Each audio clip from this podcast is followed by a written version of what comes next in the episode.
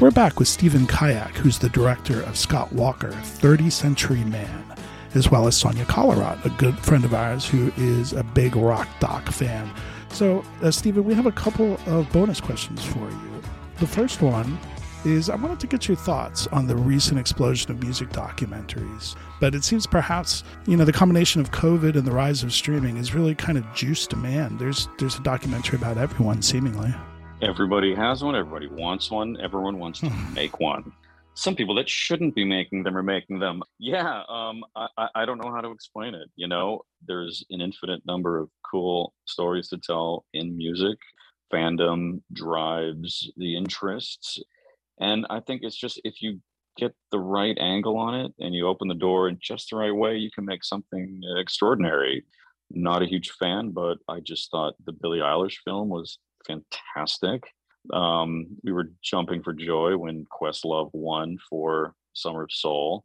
I'm an archive freak, so I thought, my God, the preservation of that archive and the the telling of that story was so important, but also done with a lot of love and and energy and excitement. The music's great. So, and of course, our old friend Sparks, who we talked about earlier. My God, a very linear, long, talking heads crammed movie that just surprisingly is so delightful because you cannot deny how wonderful Sparks are. That one's on our list, upcoming with Sonia and I, and Stephen, other Steve here. He saw it and loved it. So, Stephen, your film Scott Walker, 30 Century Man, was released in 2006. And that was a bit before this heyday of music documentaries and streaming. And I'm just curious, like, is your film is obviously we know it's on all the streaming platforms. Are you still getting traction from this? Are you hearing from people like, oh my God, I just discovered this film? What is it like looking at the time between 2006 and now and this film? I haven't had time to look. I've been busy making other films. Yeah, it's it's strange. It's not necessarily. I mean, it was very acclaimed in its day, and I know he kind of it's it's out there, but yeah, I don't know. You just move on from one to the next. I mean, I feel like it really helped propel him into the future.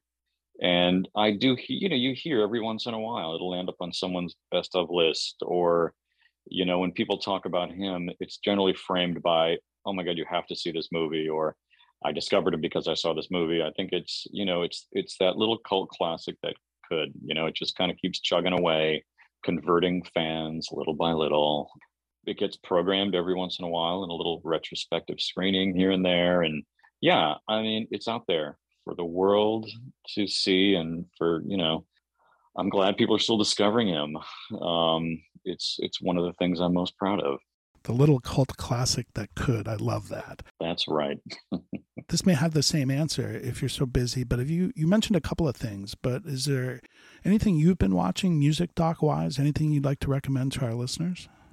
Oh boy um hmm give me a beat on that that i don't know why that that always stumps me because I, I i see everything but then i can never think of anything when someone asks me about it And you mentioned Summer of Soul, which was amazing. I did mention Summer of Soul, which of course everyone has heard of because Mhm. it won the Oscar, but it really should have. I mean, uh, I just couldn't. Bel- I just from someone for someone who's who works a lot with archive and understands how hard it is to source and pay for it. I could not believe the Todd Haynes Velvet Underground, like that he was able to scoop up almost seemingly every avant-garde short film from the 60s and photograph and painting and put it in a blender along with all that music and create something that felt of the time in all these whacked out split screens. I mean, what the hell? Well, that was awesome. Really, really cool. And I hope everyone's seen that because it's really quite a stunning piece of work. And, you know, there was actually a really lovely film about Karen Dalton, who's herself a very culty, sort of underappreciated folk singer who had a very hard, edgy life. And the film is just a sweet, simple, but very like it just really well crafted, you know, and it tells it just tells a great story. Kind of lets the music do a lot of the talking. Um, and it got a little bit lost in the shuffle, but I think people should really seek it out. I think it was excellent. Really, really good film. Well, there you go, listeners. There's two for your list. Stephen, Sonia, I'd like to thank you guys again. Great chat, and I hope to have both you back on uh, soon. We'll look forward to it. Thanks so much. Thanks, Steve. If you enjoyed this teaser, have a listen to the complete podcast episode on your favorite podcast provider. Please follow, subscribe, and share. And thanks for listening to All Music Podcasts, a member of Pantheon Media.